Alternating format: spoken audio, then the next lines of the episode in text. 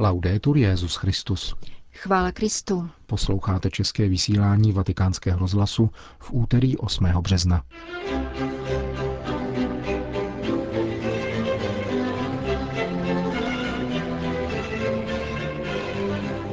Reflektory mají mířit na Krista, nikoli na římskou kurii, řekl otec Hermes Ronky, který vede duchovní cvičení pro papeže a jeho nejbližší spolupracovníky.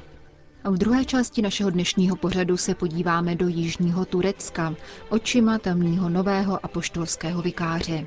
Hezký poslech přejí Jana Gruberová a Milan Glázer. Zprávy vatikánského rozhlasu. Ariče.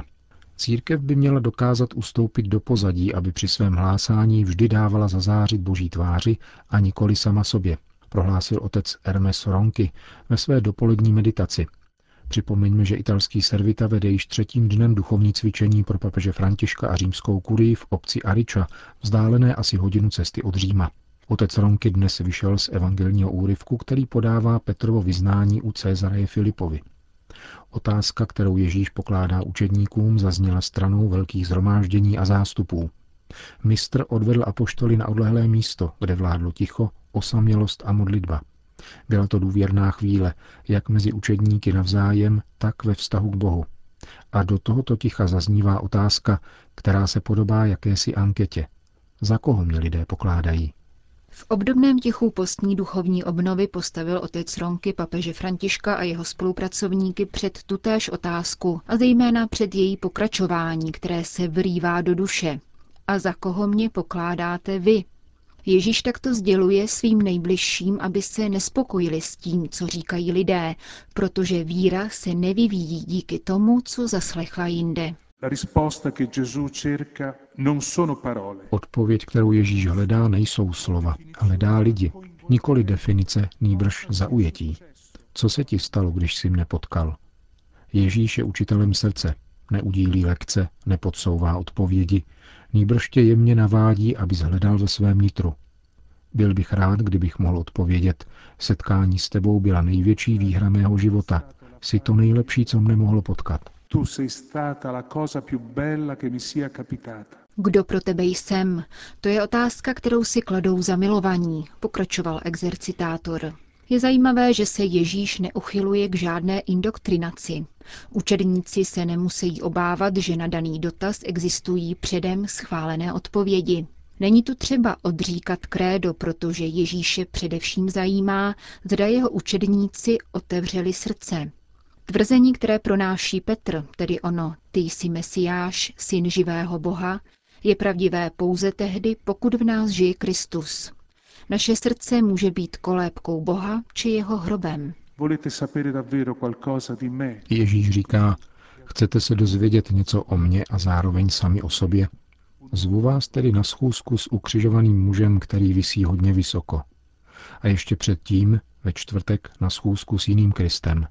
Ten zase žije hodně nízko, protože se opásán zástěrou sklání a míje nohy svým učedníkům. Pavel se nemýlil, křesťanství je skutečně pohoršení a pošetilost. Nyní chápeme, kdo je to Ježíš. Je to polibek zrádci. Neláme nikoho jiného, nýbrž láme sám sebe. Neprolévá cizí krev, nýbrž svou. Neobětuje jiné, ale sebe. Až do chvíle, kdy tichem pronikla ona otázka, učedníci nevěděli, co se jejich mistru má stát. Právě proto jim Ježíš rozhodně ukládá, aby nic neříkali lidem. Je to strohé nařízení, které se týká celé církve, zdůraznil otec Ronky. Někdy jsme totiž hlásali Boha s pokřivenou tváří. My, duchovní, pokračoval italský servita, jsme navenek všichni stejní, tatáž gesta, slova a odění. Lidé se však ptají na naši osobní zkušenost s Bohem. Kristus nejsou slova, která o něm pronášíme, ale skutečnost, kterou v něm prožíváme. Nejsme prostředníci mezi Bohem a lidstvem, protože pouze Ježíš je pravým prostředníkem. Naším úkolem je připravit mu cestu, jako Jan Křtitel, a pak ustoupit stranou, uzavíral otec Ronky. Pomyslete na krásu církve, která nemíří reflektory sama na sebe, nýbrž na někoho jiného. Zde máme před sebou ještě dlouhou cestu umenšování. Ježíš nežádá, abychom na sebe brali jeho kříž, ale každý svůj vlastní.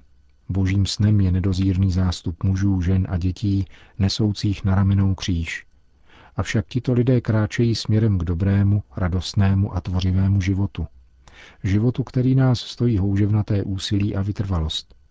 Tato cena však obnáší také něhu a světlo, protože Kristus třetího dne vstane z mrtvých.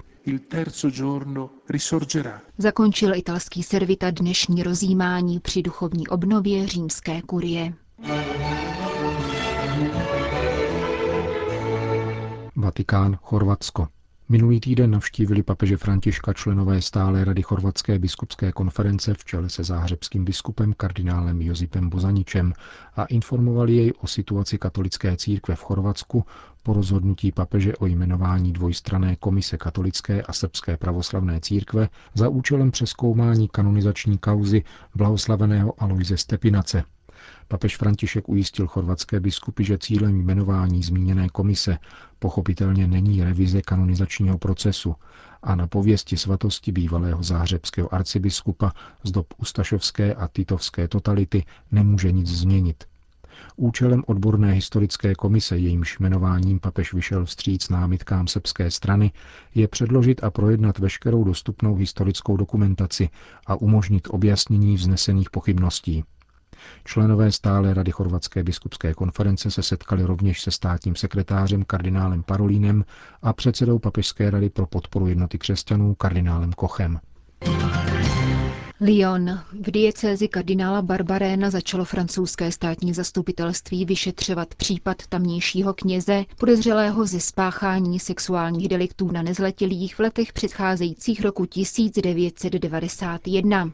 Vzhledem k nepřesným a zkresleným zprávám v médiích vydala Lyonská diecéze ve spolupráci s francouzskou biskupskou konferencí tiskové prohlášení, které uvádí fakta týkající se tohoto případu. Filip Barbaren se stal arcibiskupem Lyonu roku 2002. V letech 2007 až 2008 byl sice informován o minulosti zmíněného kněze. Jeho případ byl však řešen ještě Barbarénovými předchůdci na biskupském stolci, přičemž ještě nebylo známo, že případů selhání dotyčného je více a jsou mnohem závažnější. Teprve roku 2014 obdržel lionský arcibiskup přímé svědectví jedné z obětí a po konzultaci s příslušnými úřady v Římě kněze v květnu loňského roku suspendoval, a to ještě dříve, nežli dotyčná oběť podala trestní oznámení na pachatele. Kardinál Barbaren, píše se v tiskovém sdělení Lyonské diecéze, tedy neukrýval žádný případ deliktu na nezletilých. Naopak poskytuje podporu obětem a jejich rodinám a plně spolupracuje s příslušnými francouzskými orgány činnými v trestním řízení.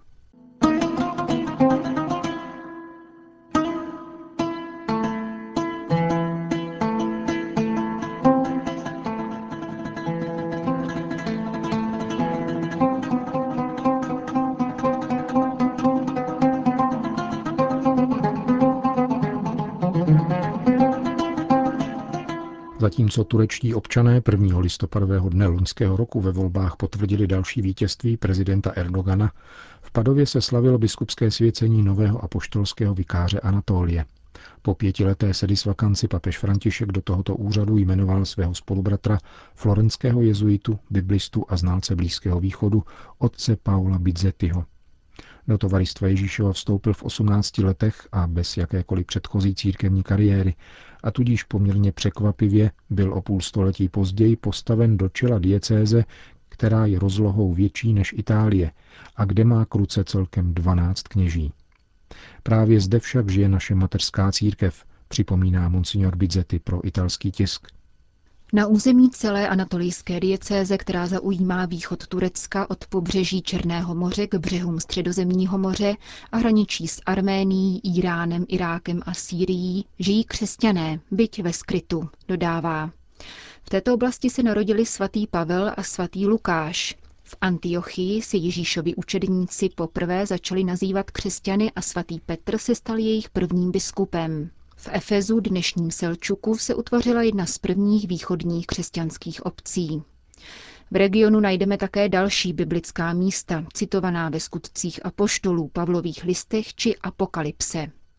Florenský jezuita tyto živé kameny nepřetržitě poznával při řadě poutí, kterých od roku 1978 vykonal nejméně stovku.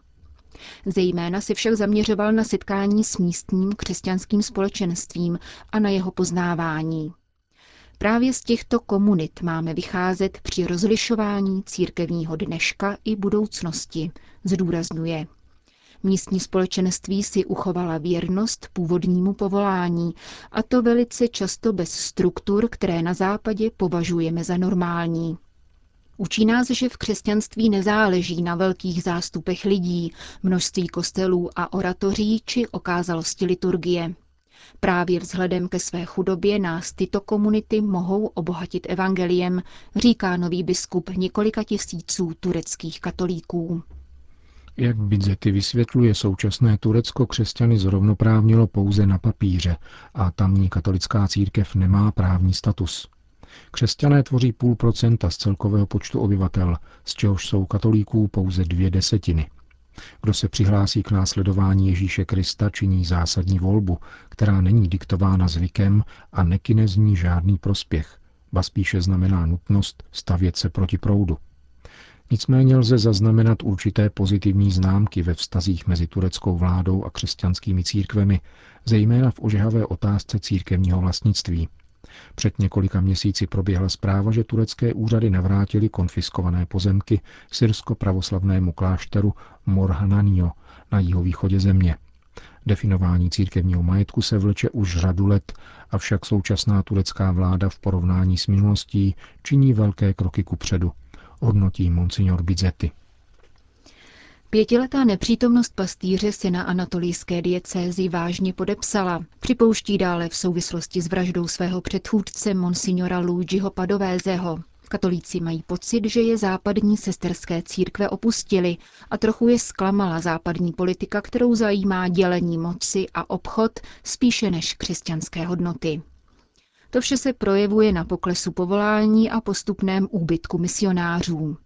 Florenský jezuita se navíc na biskupství v Iškenderunu přistěhoval v době, kdy jen o několik desítek kilometrů dále zuří válka. V jižní části vikariátu vznikly sběrné tábory pro syrské uprchlíky. Soužití křesťanské menšiny s muslimskou většinou nicméně v Turecku prozatím odolává všeobecnému napětí, soudí monsignor Bicetti. Naprostá většina Turků je tolerantní a otevřená, jsou tu pouze malé skupiny extrémistů. Nelze všechny házet do jednoho pytle a stotožňovat islám nebo celý stát s těmito nevelkými skupinami. Už proto, že jako první doplácejí na důsledky extrémismu právě muslimové. Povšechné soudy jsou vždy pomílené, upozorňuje italský biskup. Turecká realita je totiž mnohem pestřejší a různorodější, než se vnější divák může domnívat. Ku příkladu na jihu země jsou křesťansko-muslimské vztahy poměrně srdečné, jak dokládá pěvecký sbor míru z Antiochie, složený ze 120 zboristů různých vyznání, křesťanů, muslimů různých proudů i židů. Vysvětluje italský jezuita a udává další příklad, mariánskou svatyni v Efezu, kde více než polovina poutníků jsou právě muslimové. Podle apoštolského vikáře Anatolie je tak až na nepatrné výjimky muslimsko-křesťanské soužití v Turecku vlastně klidnější než v Itálii. Běžní lidé vždy najdou způsob, jak spolu výjít, pokud je někdo proti sobě nepoštve, míní. Pravým problémem jsou vždy a všude špatní učitelé. K řešení blízkovýchodní krize a nejenom jí dospějeme jedině tehdy, když přestaneme jeden druhému nahánět strach, dodává monsignor Bizzetti. Je nutné pochopit, že boj o moc a obchod se zbraněmi dnes vedou k mučednictví mnoha lidí a nikoli výlučně křesťanů.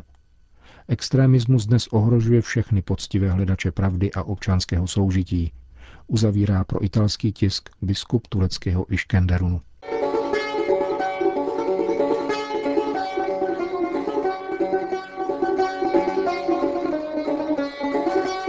Končíme české vysílání vatikánského rozhlasu. Chvála Kristu. Laudetur Jezus Christus.